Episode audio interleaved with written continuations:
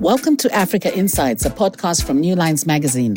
I'm Kwangu Liwewe. In this podcast, we delve into the dynamics and complexities of xenophobia in South Africa.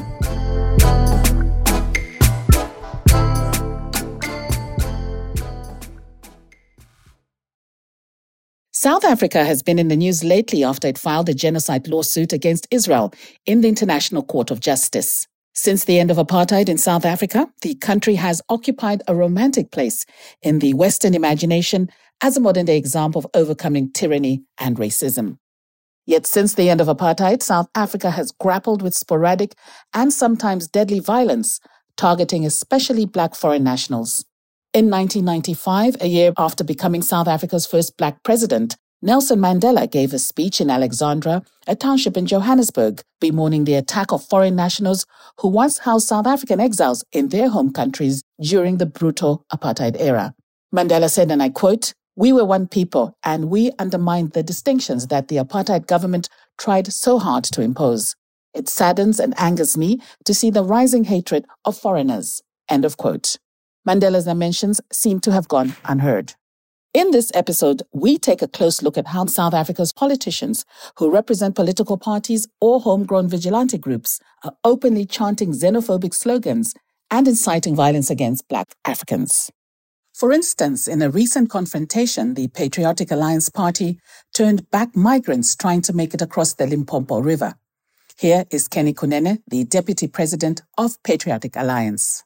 We are telling them, Hamba, Abahambe, go back. And they can see that we are highly armed. And uh, we are telling them, if you come this side, you are going to meet us. And that is why they are coming back. They are going back because they can see we are here and we are not here to talk.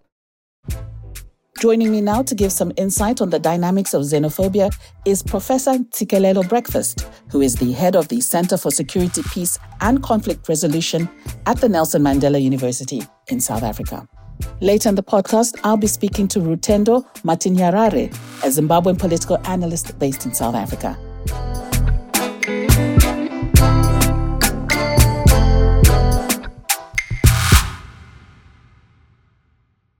Professor Breakfast, welcome to the podcast. Thank you very much for being with me here. Professor, how do you perceive the juxtaposition of South Africa filing a genocide lawsuit against Israel in the International Court of Justice? This, of course, is to advocate for the plight of the Palestinians, while they're silent about the genocide happening in Darfur, as well as turning a blind eye on the recurring pattern of xenophobic attacks on foreign nationals within South Africa. The manner in which we have instituted our grievance to the ICJ regarding the so called genocide committed by Israel towards the people of Gaza or Palestine It's very interesting. I mean, first of all, there have been many atrocities that have been committed on the African continent, um, whereby we have not commented on. There have been many violations of human rights that we have not commented on. And that begs the question as to why do we prioritize the the atrocities which are alleged to be committed by Israel towards um, the people of Gaza. It is quite debatable whether South Africa is responding to the conflict between Israel and Palestine in good faith or there are some political dynamics at play. Is South Africa trying to garner some votes out of this by pleasing a particular community that is affected by the war. You, you see, what makes us to respond to the conflict between Israel and Palestine, among other things, is the culture of human rights, which uh, embeds itself in our foreign policy. But there is an, a selective application of human rights, you know, uh, or the application of the protection of human rights so um, our credibility is questionable on matters of human rights, uh, not only pertaining to foreign nationals, but even pertaining to other atrocities which have been committed on the African continent. Now, since the mid 1990s, South Africa has seen a wave of violent attacks on African migrants, which has led to loss of lives and properties. And these attacks continue unabated. The term widely used for these anti immigrant sentiments and attacks is xenophobia. Yet all the attacks on Black Africans. Surely this is a classic act of Afrophobia, which is prejudice and discrimination against the cultures and people of Africa. Yeah, I think uh, social conflict is caused by the failure of addressing human needs. Human beings have needs. When their needs are not met, that creates a scope for conflict to come into uh, the picture. The conflict in question, in my opinion, is caused by competition over scarce uh, resources. And because most foreign nationals who come from the African continent, the the reasons that are driving them to come to South Africa have to do with uh, poverty, unemployment, inequality where they, they come from. And those uh, challenges are similar to the challenges that uh, the majority of Black people in South Africa are faced with. That's why it's uh, black on black, as opposed to, you know, uh, being a tension between Black South Africans and uh, for argument's sake, let's say uh, foreign nationals from Europe or from from other parts of of of the world. Uh, so so I think that's the background to to the story. At the heart of the conflict, in my view, is the scarcity of uh, of resources. What compounds the situation is also what Mahmoud Mamdani calls South Africa's exceptionalism sometimes you find most black South Africans, I think because of their socio-economic status, don't travel. So they're, they, they're limited to South Africa. And that is made worse by the thinking that was uh, entrenched during apartheid, you know, that we are an exception, as if we're not part of Africa. So, so I think also traveling can go a long way in terms of um, helping people to have a better outlook, you know, ab- about about other Africans and about uh, themselves. Now, taking you back to my earlier question with regards to xenophobia and Afrophobia. In South Africa, these attacks are generally referred to as xenophobia, and yet they're all targeted at Black Africans, which is essentially Afrophobia. Why is there reluctance to call it as it is? yeah, the the media is a powerful platform. You know, uh, our understanding of political realities is as a result of what is reported to us by the media. So the media does not only report about uh, societal issues, but it frames a discourse and discourse is meant to circulate a particular way of thinking in order to reinforce, you know, uh, a particular thesis. So, so, so, so I think maybe that is done for a particular reason, not to perpetuate, you know, black on black violence, uh, by not being too specific. So that's the framing of, of the media which is part of their grand narrative to frame this as xenophobia as opposed to um, uh, Afrophobia. Now, South Africa undoubtedly carries massive trauma, and this is stemming from institutionalized racism, apartheid. And yet the country prides itself with Ubuntu, a philosophy that talks all about humanity to other people. It's a proudly South African philosophy, but at the same time, we're seeing these rampant attacks on Black Africans. What's your comment on this? I agree with you in terms of the omission of Ubuntu because, as you uh, correctly pointed out, that Ubuntu has to do with the fact that you are who you are because of others. Uh, so I agree with that uh, definition. The reason why there is an omission of Ubuntu, in my opinion, is the fact that xenophobia or Afro, uh, Afrophobia is about having access to economic resources. You see, uh, that's why it, uh, disregards Ubuntu because it's a competition over scarce uh, resources. It's it's an economic matter. that's why people are able to stoop so low as killing each other, assaulting each other, and yeah, dehumanizing each other. So, are the perpetrators oblivious to the fact that not all migrants are economic migrants? Others are refugees and asylum seekers. They fled from persecution and they came to South Africa looking for safety, and yet they're met here with hostility. Is there any differentiation in the minds of the perpetrators when they look at these migrants? You know, there's a saying that says it's not the conscience of human beings that determines their behavior, but it's the material conditions. You know, uh, social relations are determined by who owns what. So that really makes people to do crazy things. I mean, we are all Africans. You know, why must I hate another person from another African country? Um, simply because uh, uh, um, I'm, I'm trying to make ends meet you know and and the interesting thing is that you know there are so many positive things that other uh, africans you know from from other countries um are bringing to the country and you know they are they are really contributing in a positive way in trying to to help even locals for instance there are africans from other countries who are helping up and coming uh, black academics to complete their PhDs.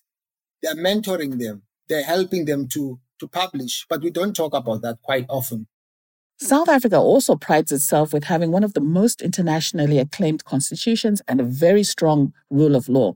Yet, ironically, we're seeing African migrants being mistreated in full view of the authorities. What's your comment on this? You have to distinguish between what the constitution says in theory and and and how people interpret it in practice. Uh, but of course, at the heart of the constitution is about the culture of human rights. We refer to that as as the Bill of Rights. Um, but yeah, I mean, it, it's quite unfortunate that we don't live up to those values of the constitution. In fact, the preamble of the constitution talks about, you know, issues of justice and and so on. And that goes against what um, uh, we've been doing as a country in terms of having an attitude towards foreign nationals. So, whose fault is it that the country isn't abiding to these values? It's a very complex matter because there are also, I mean, I'm sure you must have seen the behavior of some political parties towards foreign nationals. You are going to see that a lot in the build up to the upcoming general elections. There are political parties that are trying to garner votes by peddling uh, xenophobic uh, sentiments. Um, for instance, Patriotic Alliance, there was a, a video that was circulating around over the weekend where leaders of Patriotic Alliance, they went to the border to turn away some foreign nationals who were crossing over the border. I understand that is wrong, but it's not their place to do that. But they have been making a lot of uh, statements which are escalating, you know, the, the hatred towards uh, foreign nationals. Also, if a political party like uh, Action SA. So when the rank and file is hearing these statements from prominent leaders, you know, they escalate the violence and, and the conflict and the tension. So I think the people who are leaders in society also have a responsibility, you know, to, to make statements that are going to, to unify the continent and not be narrow minded. Now, human rights organizations have blamed the government for failing to address these xenophobic attacks across the country but have instead continued to scapegoat foreign nationals for high levels of crime, putting a strain on government services, and operating illegal businesses. So, to find out more about this, I spoke to Rutendo Matinyarare, a Zimbabwe political analyst based in South Africa.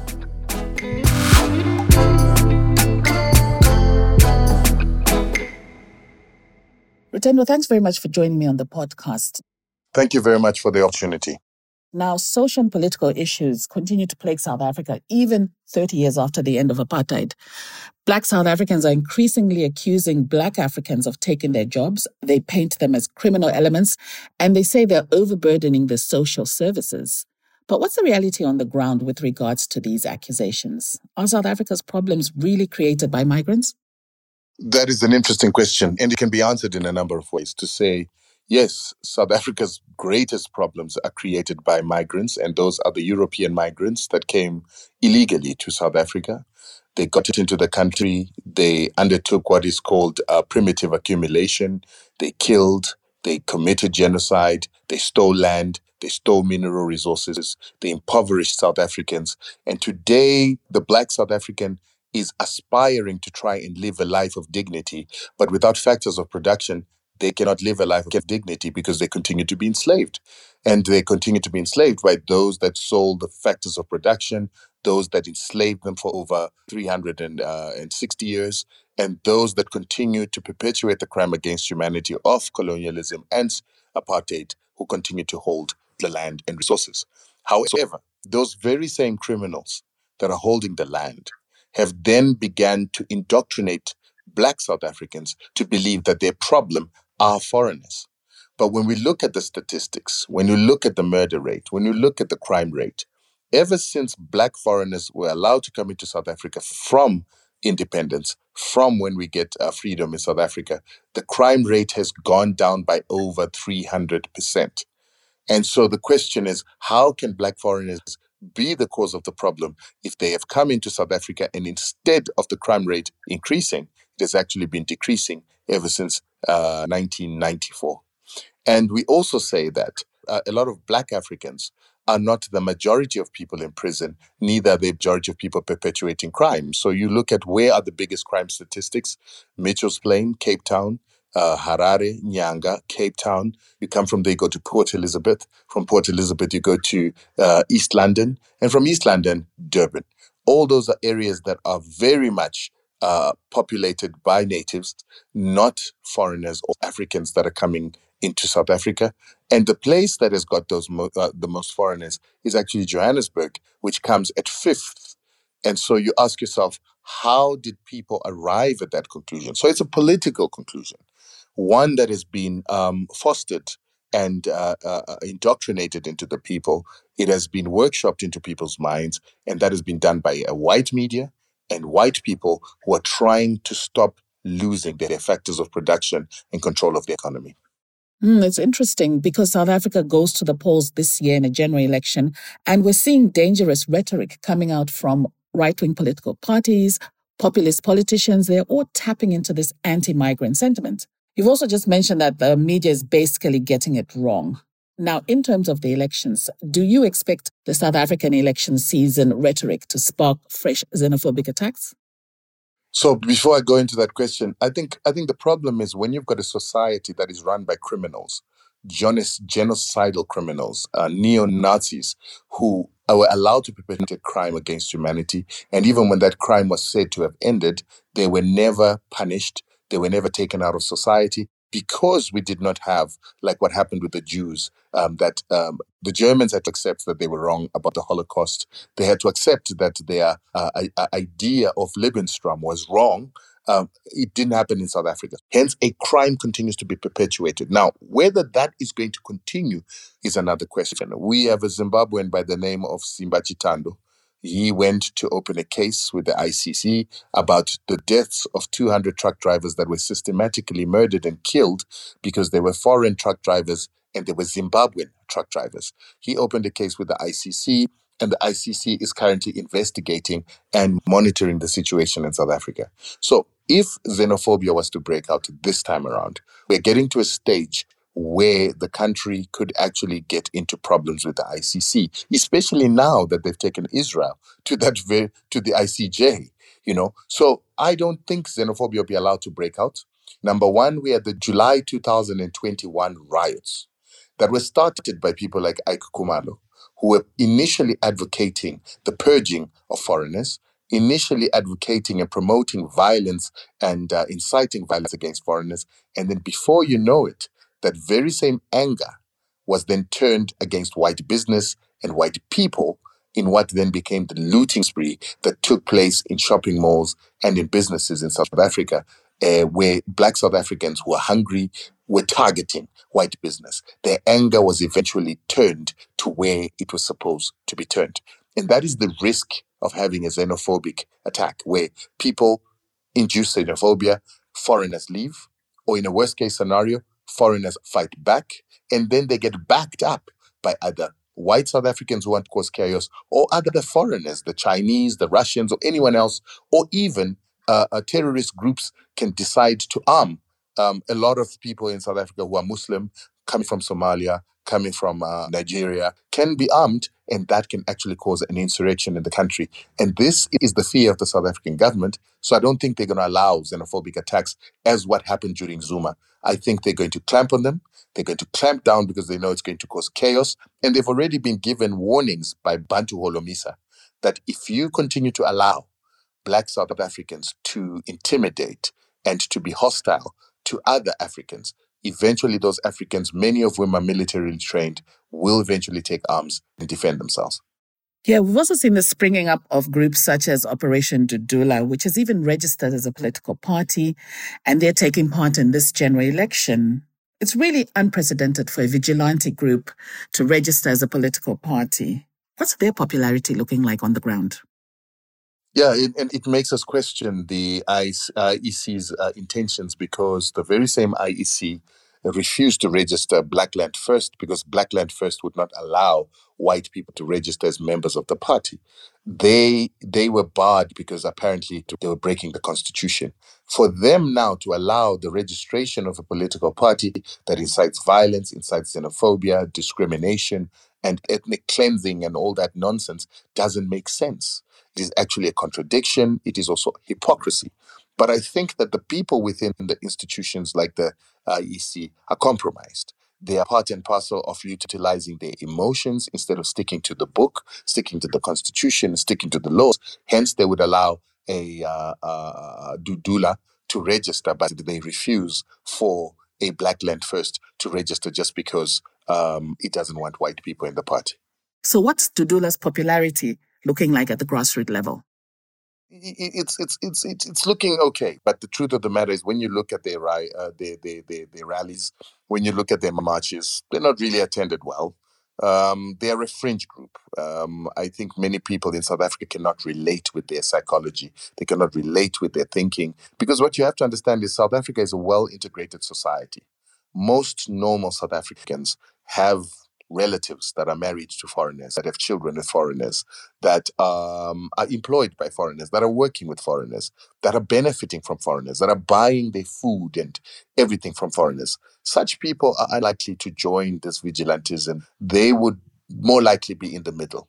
And the majority of South Africans are moderates who are tolerant of foreigners, many of whom their own fathers uh, are, are, foreigners. Uh, some of them don't know their fathers, but they, they, they, there is understanding that there was a very huge um, African population, even during apartheid, that was working within the mines, working within industry, and they were making kids in South Africa, many of whom are the South Africans that are in South Africa today. So there's a consciousness of that in and among the majority of the people. So I don't see Dudula really being that popular because uh, most South Africans can't relate to that level of discrimination. Now, apart from Dudula, there's Patriotic Alliance, there's also Action South Africa. They're also spewing out dangerous rhetoric against Black foreign nationals. What's the ruling African National Congress, the ANC, saying about all this xenophobia, especially now ahead of a crucial election? the ANC itself has been pushed into a corner where they've got to stand on the um, migrant ticket, otherwise, they're going to lose elections. That's the fear. And so, whether they believe in the principle, they are currently standing and also talking about the fact that they don't want illegal immigrants. But unfortunately, the message of not wanting illegal immigrants is also then uh, convoluted with the hatred of foreigners. So I think ANC is also playing a dangerous game, especially for a political party where their leaders left South Africa went into the diaspora without passports, without visas, on the pretext that they were moving into an Africa that was for Africans on the Pan African ideology of the OAU. And then all of a sudden they get independence. All of, they close their borders, and now they call people uh, uh, illegal immigrants for not having visas. But we also understand the pressure that they have to try and win these elections because if they don't win these elections, we then have these fringe parties having a chance to actually ascend to power and uh, create a um, coalition with the DA that will bring another white racist government into South Africa. So some of us then begin to look and say, mm, it justifies the means. So maybe let the ANC do whatever it takes to win the election and then try and heal the country after they win the election. Rutendo, what are your thoughts on Ubuntu, the proudly South African philosophy? It talks all about humanity to others, and I quote, it says something like, I am what I am because of who we all are. End of quote. Isn't it ironic that South Africa has this philosophy, and yet in the same breath, some South Africans despise foreign nationals and treat them with such enmity? Yeah, and I can't really blame them because nothing has been done to heal the damage of um, um, 60, 70 years of uh, apartheid. Apartheid's whole idea was separate development. It just didn't div- divide people and separate people according to race. It did divided people according to ethnicity. It divided people according to tribe. That was a strategic process that was undertaken and exerted upon the South African people. And so, for us to expect them to just heal and to behave differently to what it is that they've been conditioned to is actually to be disingenuous.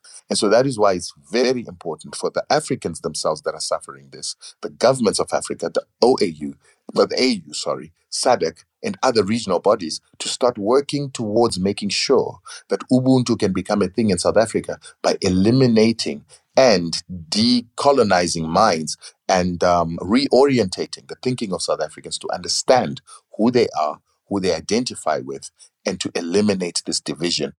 What about the Truth and Reconciliation Commission? Didn't it tackle some of these issues? Well, you have a situation where the enemy who has oppressed people, committed a crime against humanity of colonialism and apartheid, then came and tried to tell the the oppressed how it is that they are supposed to recover from their oppression and how to treat the oppressor. The Truth and Reconciliation was just a means and a way to try and nullify a Nuremberg. It was a way to, to nullify a, a, a, a, a trial process like what happened in Japan to try those people who had perpetuated the crimes against humanity and the war crimes that the Japanese had perpetuated in the Second World War. And so I believe that that's where the problem is because the Truth and Reconciliation Commission was a farce. It was a means to legalize a crime. and was a means to ensure that the crime was not punished, even though apartheid has got a genocide, a convention, an apartheid convention that says it must be punished. So it must be stopped, it must be prevented, and it must be punished. It was never punished. And that's the problem. So that truth and reconciliation becomes a farce because it did not deal with the criminals and those criminals continue to run society. They continue to victimize their victims. They continue to exert psychological uh, warfare and indoctrination upon the very same people that were oppressed during apartheid in a new form of apartheid, in which black people are now involved as the administrators. Professor Breakfast Ntsikelelo and Rutendo Matinyarare, thank you for your insights. This week's episode was produced by Patrick Hagen and hosted by me, Kwangu Liwewe. For more in depth discussions and analysis on Africa, visit our website at newlinesmag.com. Thanks for listening in.